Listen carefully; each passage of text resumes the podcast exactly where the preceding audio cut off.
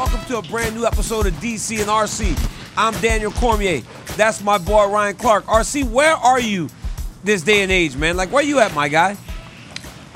You know, right now I'm in Washington, D.C. The training camp tour has started, and this is what we do. We just pivot, man, and you pivot straight from one podcast that's great to another podcast that's great. And now I'm here with my boy D.C. to talk a little BMF. The Washington Commanders. Yeah, I mean, come on, man. What yes. a name. The Washington Commanders. Guys, coming up on the show, we are going to break down UFC 291. In about 15 minutes, we're joined by Michael Chiesa. And we'll also list the top five BMF fighters of all time. But RC, I gotta say something real quick before we get into the breakdown. Every time I watch the open of the show and it says the Pittsburgh Steelers have won the championship for the fifth time, I seem to get happy for you, bro. I smile like it's happening right now because you look so happy. Dog, what did that feel like? Bro, it was it was crazy, DC, because actually in that picture, what you're seeing is relief.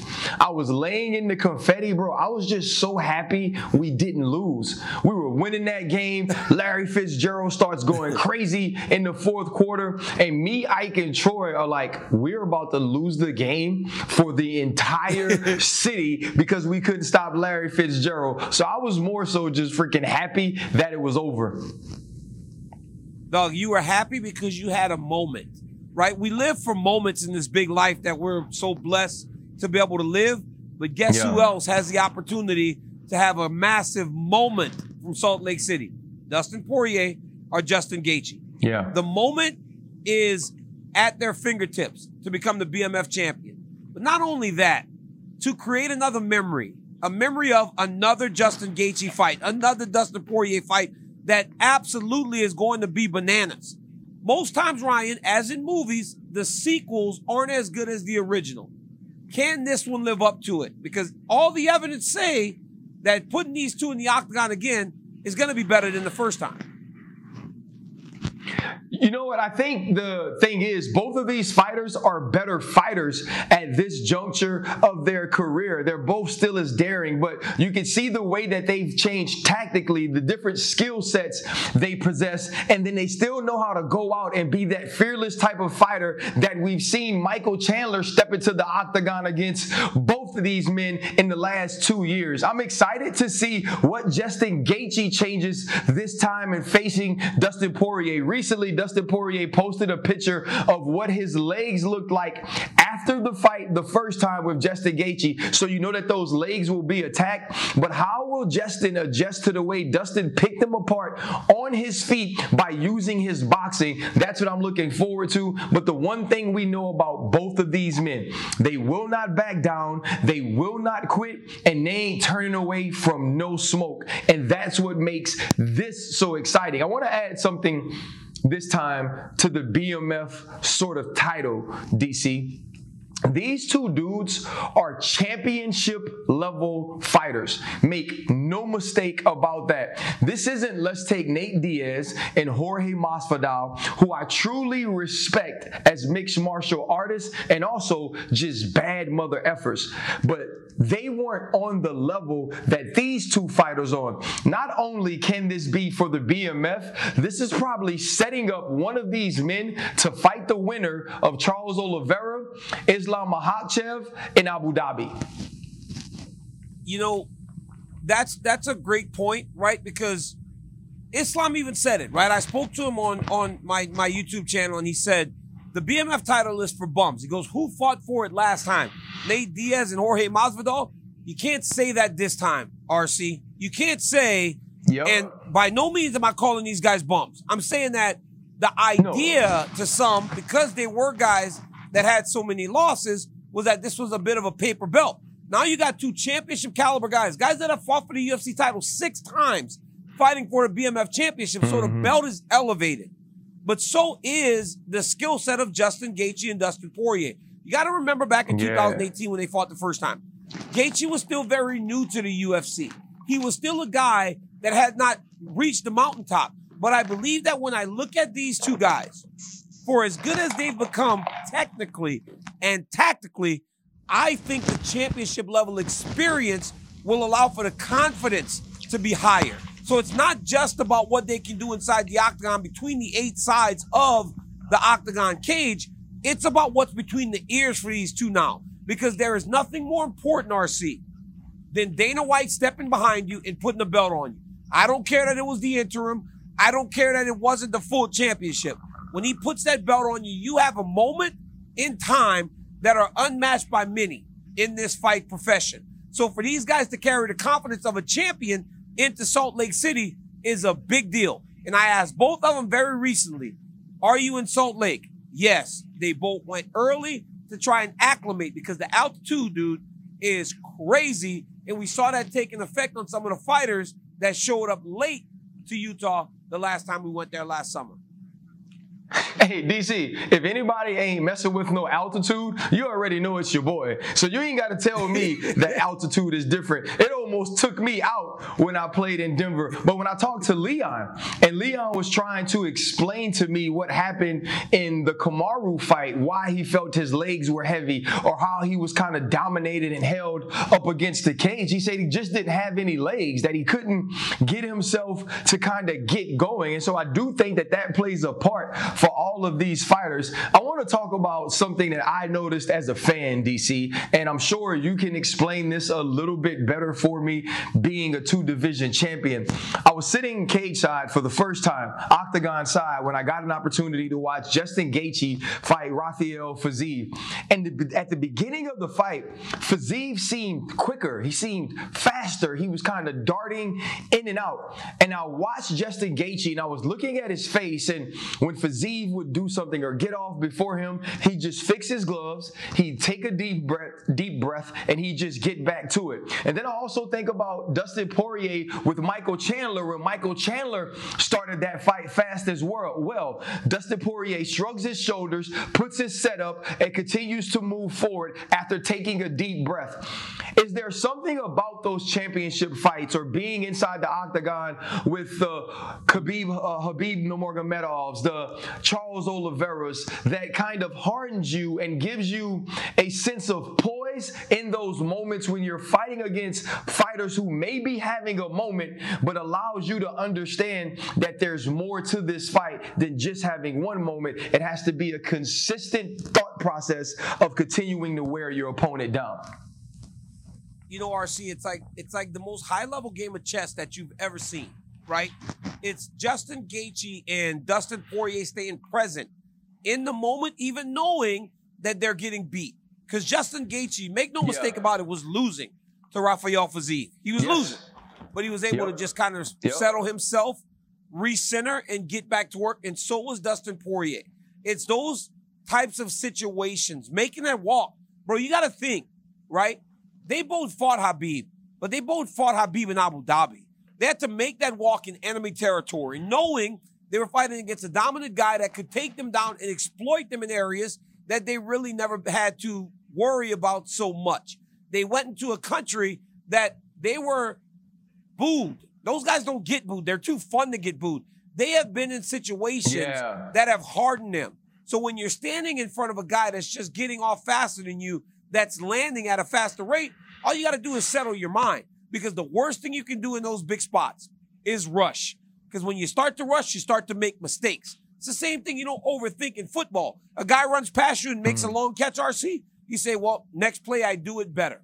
That's what you do in fighting, and that's what you see in Justin Gaethje. So these guys have these little ticks, right? Maybe it's the gloves of, of Gaethje. Poirier yep. kind of shakes yeah. his head like, okay, let's do this. It's just these little things mm-hmm. that tell them I'm back to where I am, and I, I know that I can still get this done. Yeah, those sort of things, those little bitty, those those little movements are some of the things that tipped me off. That they were just sort of recentering themselves after knowing their yep. opponent got a good shot, or, or, Dustin Poirier when he hits Conor McGregor in the second fight and he points at him like, "Okay, like we see what's happening." You can mm-hmm. tell that things are moving more slowly for them inside the octagon than they are for someone like me with the untrained eye from the outside. But there's there's another fight that's going to be, I guess, featuring two bad MFers as well. When we talk about Jan Blachowicz and the debut of Alex Pereira in the light heavyweight division to move up after fighting Israel Adesanya two times at middleweight to fight Jan Blachowicz, who is a former champion in the light heavyweight division. That says what the organization believes and thinks of Pereira. But when you look at him, DC, and taking this step up, what could be some of the challenges for Alex when he's facing a guy like Jan Blachowicz, who will be the bigger man and the better grappler? You know, you know, for me, RC, it tells me that the UFC is looking at what we're looking at. That Alex Pereira is massive, and there's no reason why he should have been able to make 185 pounds. He's a 230 pound man, and he looks every bit of a light heavyweight. But what it also tells me is not to rush to judgment, because when Israel Adesanya fought against Jan Blachowicz, right? Because we all look for common factors and common denominators. Izzy got taken down by Jan, and that's why he lost the fight. Izzy weighed 197 pounds when he walked into the octagon to fight Jan Blachowicz. Pereira will be big. He will be heavy. I bet he weighs about 220 when he goes into the octagon. So you would imagine that that extra size will help him with the takedown defense. But with Jan Blachowicz, you know that he possesses knockout power and he also possesses the yeah. ability to take you down and grind you out. He's so heavy from the mm-hmm. top that he can really wear on Alex Pereira. And for as much as Pereira has done in this short period of time, RC, he has not have to deal with a bigger, stronger grappler. Now, am I saying that he's not ready to do that? Right. No. I'm saying that even in the fight that he got challenged in the wrestling, it was at 185 and he was able to make his way back to his feet. Izzy was stuck mm-hmm. when Jan took him down. Can Blachowicz employ that same yep. type of strategy? And can Blachowicz do that at altitude and be able to do it consistently for 15 minutes? Ryan, this fight now has way higher stakes because Jamal Hill yes. will not be the champion once the next title fight starts. So it's a it's a it's a big fight, and it might put the winner in place to fight the returning Jiri Prochazka. Well, I think it's a, it's a huge fight for this reason. When we look at Pereira, it's the excitement that surrounds his style of fighting what we got to see him do versus Sean Strickland, the way he finishes Izzy with the TKO in the fifth round. There's always that element, and I'm not saying that these fighters are the same level because I know Pereira was able to gain the middleweight championship. There's that Rumble Johnson element that this could end at any time based off the power that this man possesses on the feet. And so I'm excited to see how that plays or how that fares at 205. And if you're Jan Blachowicz coming off of a fight where you had an opportunity to regain the title that ends in the draw, you have to be nipping at the bud or nipping at the bit to get to Alex Pereira and put yourself back in that position to face a returning Jiri Prochazka when he's recovered from his shoulder surgery. This division is in it's such in flux where whether it's Jiri or Glover or Jan or Jamal that someone like Alex Pereira can really come in and cement himself as a true championship contender with a dynamic finish of Jan Blachowicz. You know, and the one thing about Alex, Ryan, and you and I will agree, he's got to be a little more present defensively because he can be hurt. We've seen yes. him hurt against yep. Izzy multiple times. At 205, these guys carry much more power. And if he's taking those shots, they will put him out. It's crazy because the excitement that surrounds this fight card could be based on these two fights, but there's more. UFC 291 is one of the best fight cards we've had in a long time. So you got Stephen Thompson taking on Michel Pereira. Then you got Tony Ferguson and Bobby Green. You got the Black Beast Derrick Lewis taking on Marcos, Rogerio de Lima, and Michael Chiesa faces Kevin Holland. Guys, this is going to be one of the best fight cards we have had in a really long time. So we figured let's chat with one of the fighters from that fight card, and we are going to go one round with Michael Chiesa. Uh, Michael Chiesa is a guy that works on television, but today he's at his day job, getting ready to fight in the UFC's octagon. What's up, Mike? How you doing, my guy? Doing good, fellas. It's good to be uh, chatting with you guys. Mike, you are on the eve of a big time fight with Kevin Holland. How are you feeling? How long have you been in Salt Lake City to try to acclimate to the altitude that will always play a part in these fights? I feel really good. You know, I had all the right training partners. I trained with the Urbina brothers a lot. Um, you know, Gilbert, he, he's a guy that's a welterweight, a big welterweight at that. Um, and for the altitude, I lived in Mount Charleston and trained down low in Las Vegas. So it was really good for me to to live at the altitude, train low, and still get the benefits of training at the UFC Performance Institute, as well as you know Syndicate. And I brought all my teammates from back home, so Brady Heason, Ashton Charlton, my coach Rick Little. So I got the best of both worlds. It just worked out for me to be able to address the altitude while staying close to Las Vegas. Um, so it wasn't necessary for me to come to Salt Lake early. So I just got here last night. You know, when you're facing Kevin Holland, who is a long, rangy, diverse striker, there's a lot of different ways that he can attack you. What do you feel are some of the dangers when you're facing someone like him inside the octagon? You know, it, it's easy to talk about the X's and O's with Kevin Holland. You know, he he's got that he's got a ferocious right hand. He's very very long. He likes to use his side kicks. Um, but it's really not the skill set that I feel like is his best attribute. It's how game he is. This guy is a fighter's fighter. He, he, he's willing to go in there and scrap with anybody at any weight class at any time. So it makes it easy for him to implement his game. Um, so it was it was very necessary for me to bring in long training partners. Um, and I also had another guy, Daryl Walker, who uh, had a ton of kickboxing experience but did a lot of traditional martial arts. So he was able to bring in a lot of those kicks, a lot of the side kicks, a lot of the spinning attacks. So I really feel like this camp, I dotted my I's and crossed my T's in terms of addressing the skills that Kevin brings to the octagon, the frame, the size, and the challenges. You know, there are going to be a lot of challenges in the octagon this weekend. But Mike, at times we have seen you look phenomenal in the striking, but ultimately your game is to make the fight a little dirty. Yes. Make it a little ugly, wear mm-hmm. on guys, grab on them, drag them down to the floor, and make them grapple with you. Is it as simple as that with Kevin Holland? Because Kevin Holland is also a Brazilian Jiu Jitsu black belt once you get him to the ground.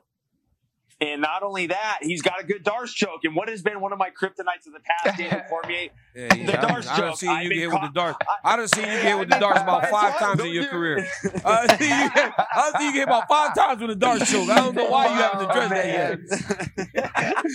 dude, he, he's a well-rounded fighter. You gotta like, you, you gotta give him his flowers, dude. He he can grapple, he can strike. And I feel like people are so asphyxiated on how good he is at striking, they feel like they can exploit him on the ground. But he showed in the Tim Means fight. You know, he's got a really good D'Arce choke. He's got really good catches. So we made sure to address that. I, I feel like, you know, going into the Vicente Luque fight, I didn't address that as much as I should have. But, uh, you know, I feel like I, I feel like I'm ready to, to, to, to fight wherever this fight takes place. You know, whether it's on the feet or it's on the ground, I'll be very well prepared to fight Kevin Holland. But you know, I'm going to fight my style of fight. I'm going to make it dirty. I'm going to make it nasty. I'm going to get my hand raised. You know, you haven't fought since late 2021, and you're coming in as the 12th ranked fighter in the welterweight division, fighting a guy in Kevin Holland who, very well, based on his skill, could be a ranked fighter, but that isn't. What are the risks in taking on a fight like this, and how it could affect your seating or your ranking in the UFC if you don't fight well or lose? I'm not here to preserve my number next to my name. I'm here to fight. Like I I'm so eager to get in there and scrap. It's been so long. I'm not going to nitpick and, and, play the political game. I've been doing that for a long time. I've been in the rankings since 2015. So for me, it's about fighting the right fight. I think had I got to fight in Miami, I would still be fighting Kevin Holland this Saturday. So this we've okay. we've just been on a collision course. So I'm just excited for this fight. And you got to remember, this is a guy that was knocking on the door of title contention at a weight class above. You know, this guy was knocking on the door to fight mm-hmm. for middleweight title at one point in time. So uh, I look at that more than I look at him not having a number next to his name. I really like the challenge, and I like that he's going to bring the fight to me. Mike, how do you deal with the chatter? There's going to be chatter in there. Have you tried to kind of figure out how you're going to deal with the chatter, right? Kevin not only talking to you, but talking to anyone that's within earshot about what he's going to do inside the octagon to you. I have a funny story about that. So for me, you know, I'm a pretty game fighter, so don't be surprised if I start talking back to him in there. But I was having a sparring session back home, and Chase Hooper was in town training. Chase, the teenage dream Hooper, and out of nowhere he goes, let's go, mother. Starts talking crap to me. I was like, Hooper. I don't know. Chase Like the Hooper? nicest guy. Chase Hooper just started lipping off to me, dude. It was so funny. But look, I know what Kevin brings to the table, bro. I've been watching him a long time, and I'm a game fighter myself. So if he starts talking, don't be surprised if I start talking back. It's just part of his game, and I'm very well aware of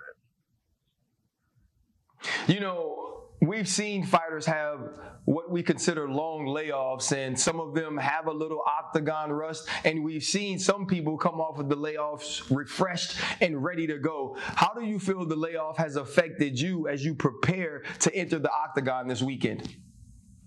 I, I don't think it's going to affect me at all. I've had long layoffs before. Um, I don't believe in ring rust. I believe in camp rust. I believe in when you haven't had a training camp for a long time, it's more about knocking off the rust to get in the rigors of a training camp, to deal with the high volume of training, the sparring, the wrestling, kind of putting it all together.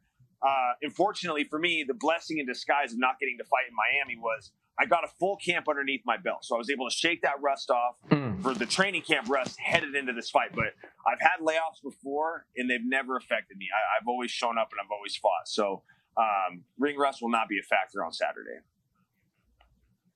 All right, Michael Chiesa. So most people won't do this because they're not that confident. But Ryan and I are Oh, really, really Lord, good at our oh. jobs.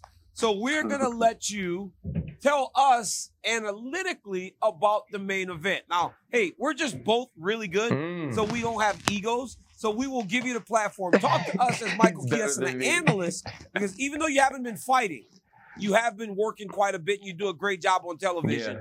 Talk to us about that main event. What do you think is going to happen? That's a fun fight, right? Well, I can tell you what's going to happen. The writing's on the wall. These guys are going to meet in the middle of the octagon. I don't think either guy's going to take a backward step, and they're going to fight. The I think the big X factor on the side of Justin Gaethje is can he stay within himself like he did against Rafael Fiziev? Can he fight a more technical fight? Every fight he's going to be in is going to be exciting, even if he stays smart and fights technically. The only problem is that jab that he used against Fiziev the jab that he used against Fiziev won't be in play because Dustin's a southpaw. So he's going to have to lead with the with Yep. the right hand a little bit more. And for Dustin, it's just going to be if he gets rattled to stay composed and not back straight up. We saw Michael Chandler kind of get him backing up on that center line a little bit, and you don't want to do that against Justin Yeah. Gaethje. So, uh, you know, there's a reason why these guys are in this main event, and I think that it validates the BMF title having these two guys fight each other because they are the cream of the crop at lightweight. If there wasn't a guy named Habib Nurmagomedov that was once at the top of the mountain, Yeah. either one of these guys could be world champion. Mike, you know what's That's, that's crazy absolutely too, Ryan? true. And you I think, Mike, the- why, why are you cutting me off? So, so sorry, RC, because he made a great point, RC. Like that is honestly, RC, how the first fight ended. Because because Justin Yeah. tried to use his leg kicks opposed to the jab, and when he was throwing the blind leg Mhm. kick, Dustin Poirier countered with the left hand, which is his backhand, which ultimately led to the finish. Hey, great pickup, Yeah. Chiesa. Right, Ryan? Great pickup, Mike. hey, Hey, I'm just trying to be this, like you, what, this is what you guys do, man.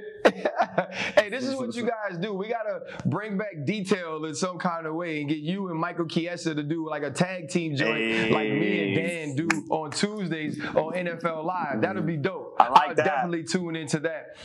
You know what I'm saying? Michael, so later on, DC and I are going to list our top five BMFs of the UFC of all time. If you had an opportunity to just pick one guy who you think is the BMF of all BMFs of the UFC, who would that one dude be for you?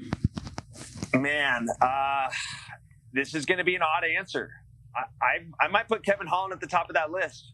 This is a guy that has anytime there's a fight available, doesn't matter what weight class, that guy has made the call. That guy's made the call out.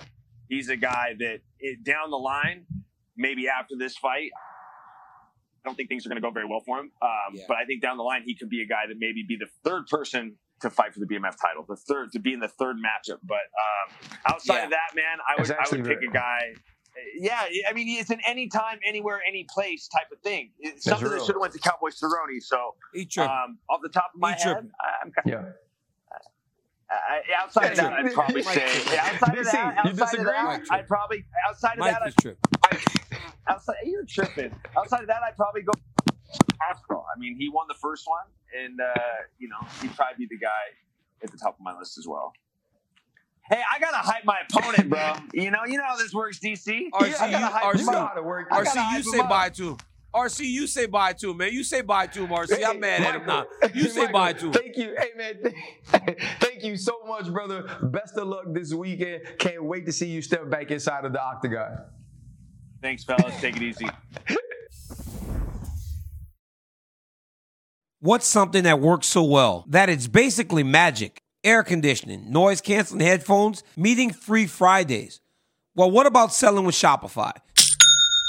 Shopify is the global commerce platform that helps you sell at every stage of your business. From the launch at your online shop stage to the first real life store stage, all the way to the did we just hit a million order stage? Shopify is there to help you grow. Whether you're auctioning autograph apparel or selling sleek skis, Shopify helps you sell everywhere from their all in one commerce platform to their in person POS system, wherever and whatever you're selling. Shopify's got you covered. Shopify helps you turn browsers into buyers with the internet's best converting checkout up to 36% better compared to other leading commerce platforms and sell more with less effort thanks to Shopify Magic, your AI powered all star. Shopify powers 10% of all e commerce in the US. And Shopify is the global force behind Allbirds, Rothy's, and Brooklinen, and millions of other entrepreneurs of every size across 175 countries. Plus, Shopify's extensive help resources are there to support your success every step of the way. Because businesses that grow, grow with Shopify. Sign up for a $1 per month trial period at shopify.com slash DCRC. All lowercase, go to shopify.com slash DCRC now to grow your business no matter what stage you're in. Shopify.com slash DCRC. Passion, drive, and patience. The formula for winning championships is also what keeps your ride or die alive. eBay Motors has everything you need to maintain your vehicle and level it up to peak performance. Superchargers, roof racks, exhaust kits, LED headlights, and more. Whether you're into speed, power, or style, eBay Motors has you covered. With over 122 million parts for your number one ride or die, you'll always find exactly what you're looking for. And with eBay Guaranteed Fit, your part is guaranteed to fit your ride every time or your money back. Because with eBay Motors, you're burning rubber, not cash. With all the parts you need at the prices you want, it's easy to make your car the MVP and bring home huge wins.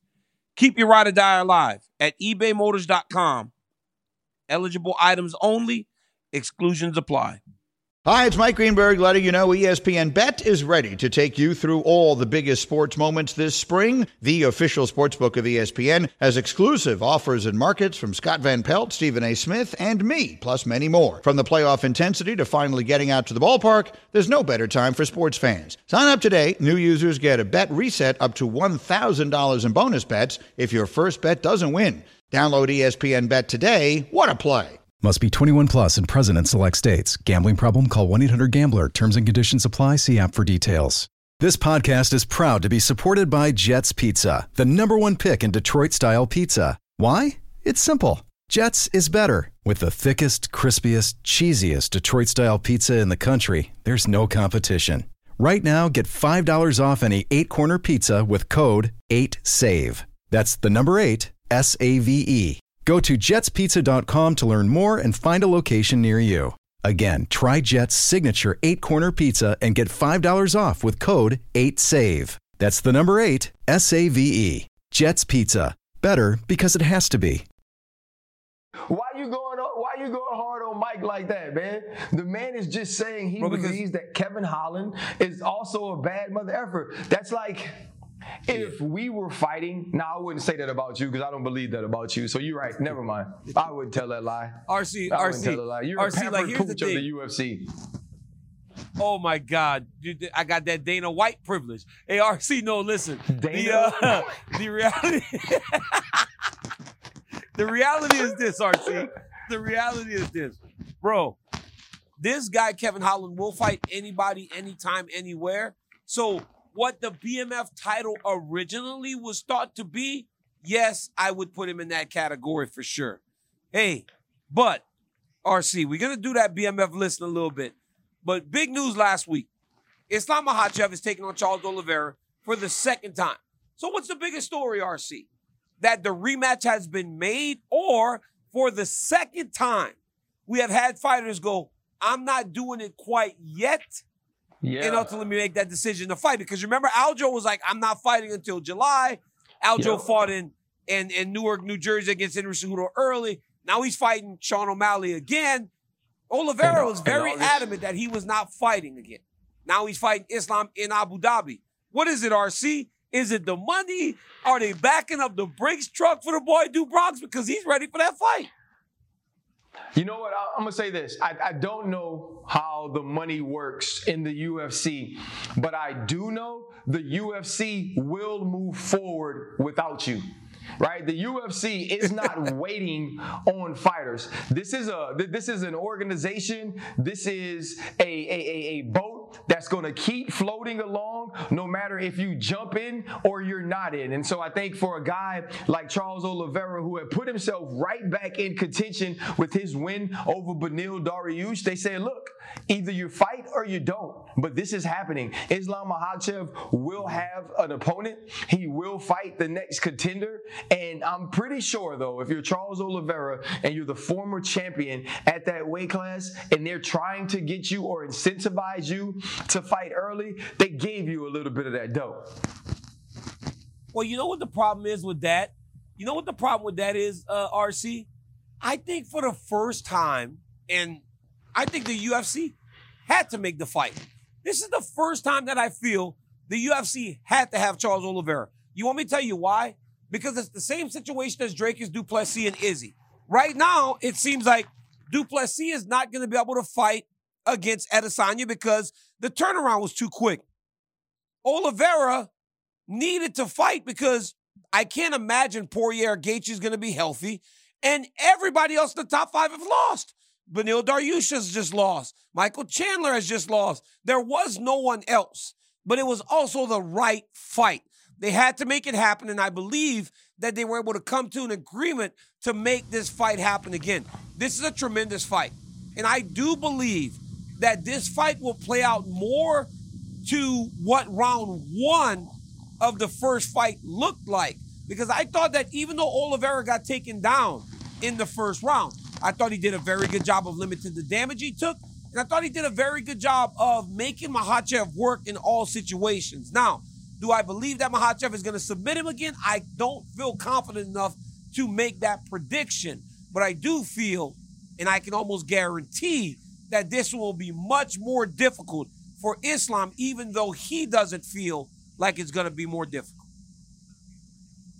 Yeah, I think that's what's exciting about this fight is we've seen both men in the octagon since that fight. We got to watch Islam Makhachev take on Alexander Volkanovski, and we watched Volk do an amazing job of defending on the ground, not getting submitted, being able to end up in top position as the fifth round came to an end. And so I think seeing some of those things and Charles Oliveira getting an opportunity to study those, as great as he is a submission artist, as great as he is on the ground, there is something that he can glean from that going into the next fight. And I do believe the dominance that he showed over Beneil Dariush is also something that can give him a level of confidence headed into this fight where he was coming off of missing weight and losing his belt against Justin Gaethje to now being in a better position, probably mentally, physically, and emotionally. This is a huge announcement, and I think it's great to build excitement for this fight and this rematch between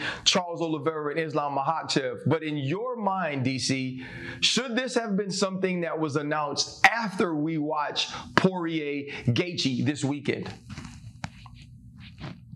I just I just think that it, it, doesn't really hurt the decision because I just know that there's no way these guys come out of that fight healthy enough to turn around and fight again in October. right? These guys are going to need time. You know, it's August, September, October. If they were to fight in Abu Dhabi, they would have about 10, 11 weeks to prepare themselves. So they only get three weeks to get healthy. This fight this weekend is going to be a barn burner and it's going to be evenly matched, and these guys are going to get beat up. So they're going to need time to recover after they fight each other this weekend. So I don't know that the timing hurts. I do know, though, that you have the two best fighters in the division fighting each other. Because, like you said, his dominance over Beneil Dariush was very impressive, RC. But I think what was most impressive to me in that fight was that for the first time in a long time, we saw Oliveira take no damage. We didn't see him have to get up off his Yeah. back after getting knocked Yeah. down. We didn't see him get hurt. We didn't see him do anything that was considered a negative outside of getting taken down. Right? He did everything right in that fight, so it showed that he's at least trying to evolve. And an evolved version of Charles Oliveira is a better fight for Islam Makhachev, especially RC after watching Alexander Volkanovski for the first time make Makhachev Yes. look human inside the octagon. Yeah, I think that's what's the excitement that's built for this fight. We've seen Islam Makhachev look human inside the octagon and also seen Charles Oliveira rebound from losing his belt, then losing the opportunity to regain it, and then showing himself against Beneil Dariush, who at the time was a top four contender in his weight class. But also, but what's been announced is Hamzat Chimaev will fight Paulo Costa, and we finally get to see him back inside the octagon. There's been so many different rumors of Hamzat Chimaev and who his next opponent will be, and now we know, DC. How excited are you to see him get back in there, and what can you expect from this fight? It's a very exciting fight, RC. And it's I was talking to Khabib just the other day. I asked him for a favor. And uh um it's it's kind of crazy what I asked him for. I, I asked this dude Khabib for someone to come and wrestle in the United States because I want my Oklahoma State to win. So I was like, give me a couple Dagestanis. And he just told me it's becoming very difficult for Russian athletes to get into the U.S. So maybe that's why we have not seen Hamzat. So it's been a long time. But he gets a fight against a guy now who immediately puts him into title contention at middleweight. If he beats Paulo Costa, you have to say he could be next for Adesanya versus Sean Strickland winner or Adesanya versus Dricus winner. You could move him right away into the title picture at 185, and we already know that he's in the title picture at 170.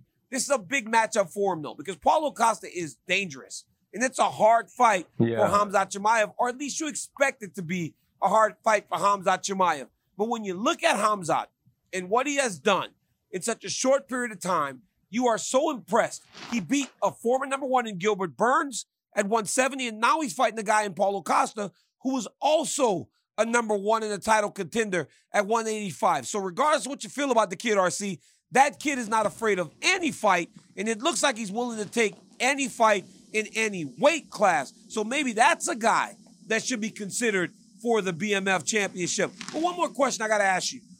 Uh, he had a fight, Paulo Costa. He was supposed to fight the other Russian guy. What happened? I don't even remember when that fight got canceled. Hey. I don't know the kid's name. Hey. the Russian Hey. kid that won his first UFC fight, and then it just didn't happen. What happened? Bro, Paulo, Pa- Paulo Costa is like some mythical creature that you truly never know what's going on with him. And it only matches what's been going on with Hamzat Chimaev over the last year. And so this is the perfect fight to make for both of these men. But the fact that you can say if Hamzat Chimaev wins this fight, it immediately puts him in contention in the middleweight division is a testament to what he's already accomplished, whether it be beating Gilbert Burns, the three fight run he had during COVID. He has truly put himself not only at the forefront of every fan in the UFC, but Dana White and the matchmakers because they know that he comes to fight and he takes on all comers. But D- DC, we're about to list the top five BMF fighters of the entire UFC time, right? All time. Do not cheat, DC. You get five spots. I won't, I won't. Only do five. I'm only doing five today. And I gotta my pull my phone out because I sent Corporate Jake my list yesterday. Look at us both grabbing our phones.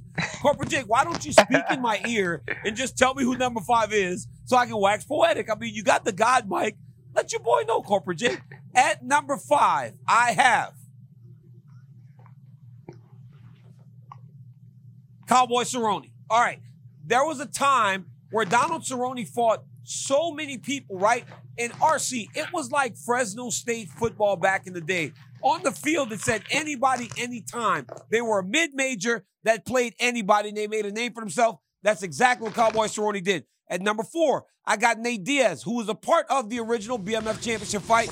He's another guy that when you think that term, he pops into your mind. At number three, I got that Lafayette hard body, Dustin Poirier.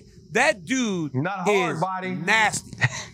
hard body, Lafayette hard body, Dustin Poirier, a dude that is willing to fight anyone as they show the Nate Diaz highlights.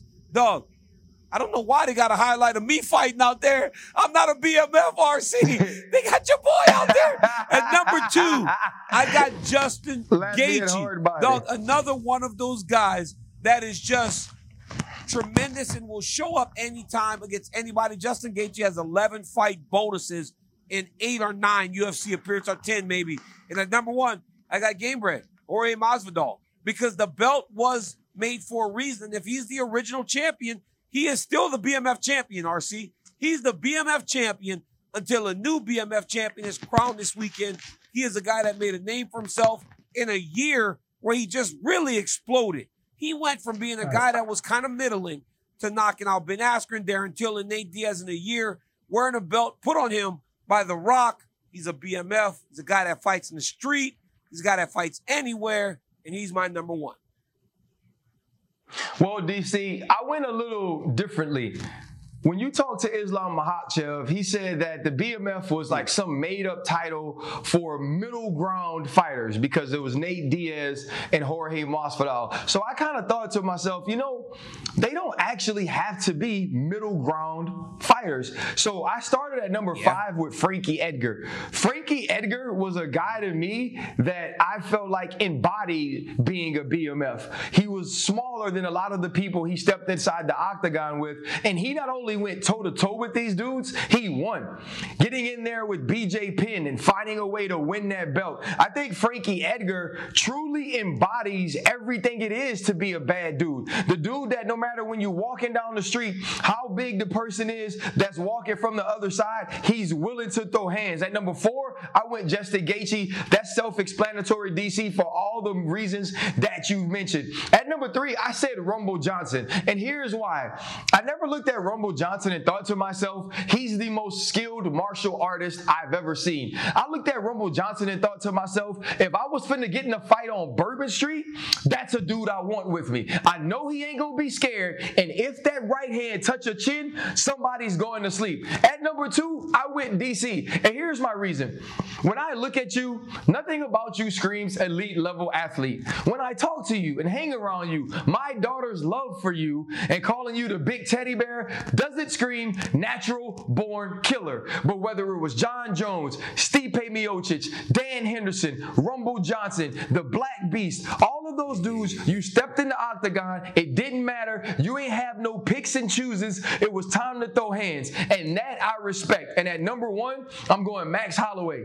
Anyone, DC, in the world that can be punched on and kicked on as much as Max Holloway and not only not be knocked out, but not be knocked down is a bad man. Any dude that in two separate fights, in one of the fights against Calvin Kattar, he was talking to you, DC.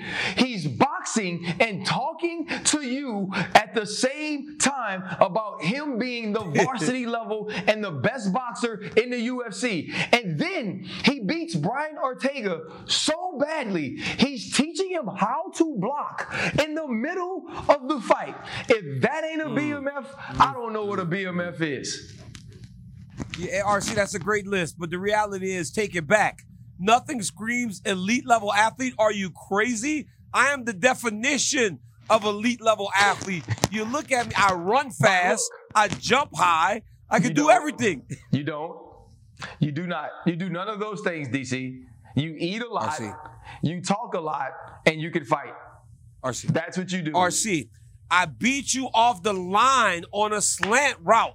Let's not act like I didn't beat you off the line on a slant route. I have the video. Let's tap DC, in or tap DC, out like I tap you RC off the line. 18 steps in one spot. One spot, 18 steps. Let's go, Corbin Jake. All right, guys. Tom Aspinall made an emphatic return this past weekend, knocking out Tybura in 90 seconds.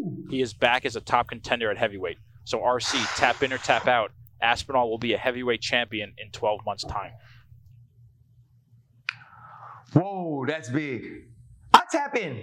I tap in because I don't know if Jon Jones continues to fight after fighting Stipe Miocic, whether he wins or loses. And I think that Tom Aspinall will be a guy along with Sergey, Sergey uh, Pavlovich who will be fighting for a championship. And right now, watching him on his feet, how quick he is, where he darts in and out, how he finishes, also as great as he is on the ground, Tom Aspinall is a guy that I tap in on being a champion in a year.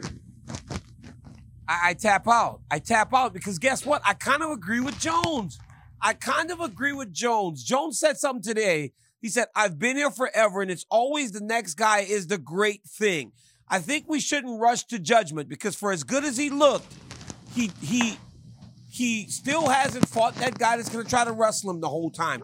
He still hasn't fought some of these higher level guys because Tybura, while he's tough, we have seen that happen to him on a number of occasions Yeah, over the course of his UFC sure. career. Does Tom Aspinall hold the belt at some point? I do believe that. In the next year, I'm not sure. Corporate Jake. Also, this past weekend, following her loss, Molly McCann announced on social media she is going to move down to strawweight.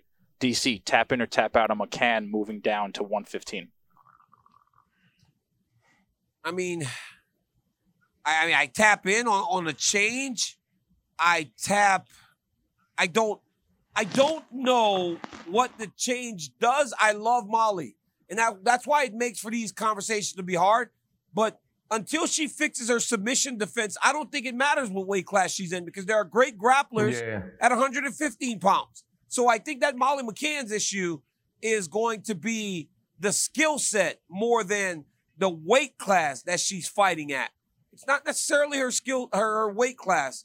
I think she needs to shore up some of those holes in the skills because RC, it was great matchmaking Yeah. that allowed for her to get on that run, and now she's Yes. in, in with fighters that aren't as good of a matchup, and they're finishing her, not only beating her.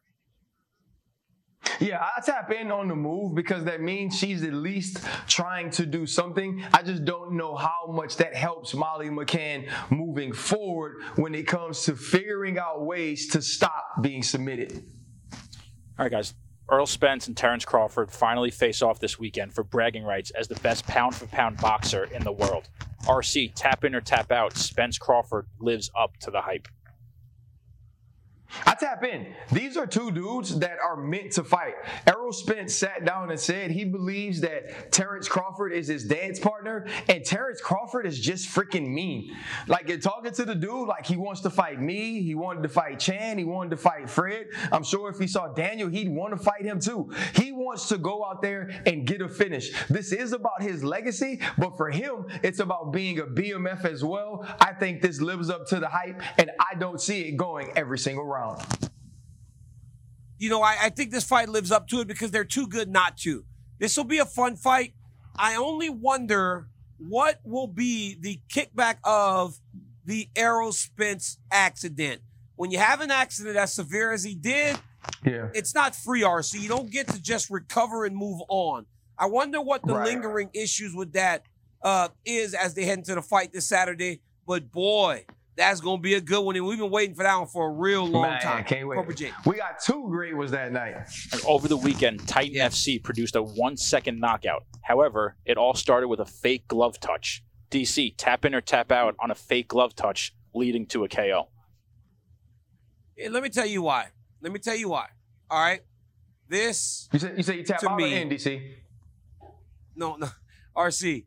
I tap I tap out on being doing something illegal, but I don't think that was dirty. I mean, the guy, you are not obligated to touch gloves. That is not a thing that you have to do.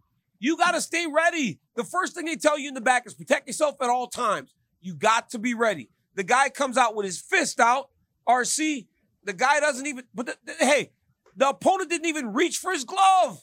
Look at the video, run it back. He didn't even reach for his glove. It's not like his hand was down because he was trying to bump gloves Okay, with him. DC, He just didn't pick up on the kick.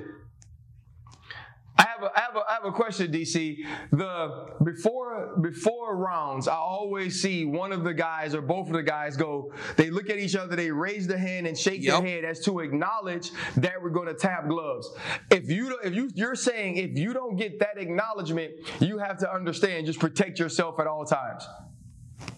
Absolutely. RC, every time I slap gloves, RC, I would stand as far away from him and I did an open hand and I kind of like kind of smacked the hand. But I always made sure I was far enough to know that if they try some slick stuff, I would be able to defend myself. But I think what's getting lost in this, guys, is look at that video, RC. That guy with his right hand reached down for the kick. So he recognized what was going on. He just didn't defend it the right way. That dude made a mistake, and he's lucky. Everybody thinks that it was an illegal kick. He didn't fake glove touch him. That dude reaches with his right hand, and he got kicked in the face. So yes, horrible that it happened in that way, but that was his mistake, man. That dude messed up. That's why he got kicked. Corporal Jake, I ain't holding punches for nobody, RC. I'm sorry. All right, guys, last one. Prior to reporting for training camp, OBJ took to the gym to hit pads with former champ Kamaru Usman. RC, tap in or tap out, OBJ training MMA in the offseason. I tap in. This was something I did. I trained Kempo, Jiu Jitsu. I think it's great for any sort of athlete to train in MMA, but especially football players. It's a combat sport that is a step ahead of football as far as the physicality. But when you think about the cardio, the footwork, the ability to use your hands, especially someone who's going to be in those press sort of situations, I think this is an excellent training tool for any football player in the offseason. I tap in, RC. I tap in because even when you're fighting, right? Like catch, like a guy like me, right? You want to work hand-eye coordination. You would do tennis balls and you get things thrown at your face. You're trying to get your hands better. You're trying to get your things faster by just mixing up the training. I love that OBJ is doing something different to try to enhance himself as he gets ready to return from a long time away from the game. It's not like this Yeah. guy was active. Yeah. He's been away. He's going to come back a better version of himself. And I believe that this mixed martial arts training and everybody that does it is a real beneficial thing to help you. Dude, I think every offensive lineman and defensive lineman in the NFL should be doing some MMA in the offseason. Yeah. You want me to tell you why I am a little skeptical of it? Because your nephew Jordan Clark takes Muay Thai now, and he keeps telling me, "I gotta fight, Dad. I fight? just gotta do it at least one time." That's not what I want, DC. I don't want him to actually want to fight. I just want him to do the training in the off season. Or see, I want you and him to fight. And I'm gonna pick the opponent. We talked about this in Vegas. Though I want both of y'all to fight. And I'm telling you, I'm gonna protect y'all. I'm gonna be your trainer. I'm gonna make sure that you are ready to go, RC. give me no wrestler, Dude, DC. there are not. I don't need a wrestler. I will not give you a wrestler. I will not give you a wrestler. I will get you a guy that you can stand and train with. A guy that's gonna let us show, hey, hard body. Louisiana hard body, dog. You know what it is. hey, listen, guys. Anytime you want to watch DC and RC, you can find us wherever you get your podcast at midnight on Tuesday, E ESPN2. This is a huge week. We got the BMF title with Justin Gaethje, Dustin Poirier. Also, Alex Pereira moves up to light heavyweight to take on Jan Błachowicz. I am RC. That is DC. We love bringing you this show. DC is definitely a BMF. This is DC and RC. Catch you next week.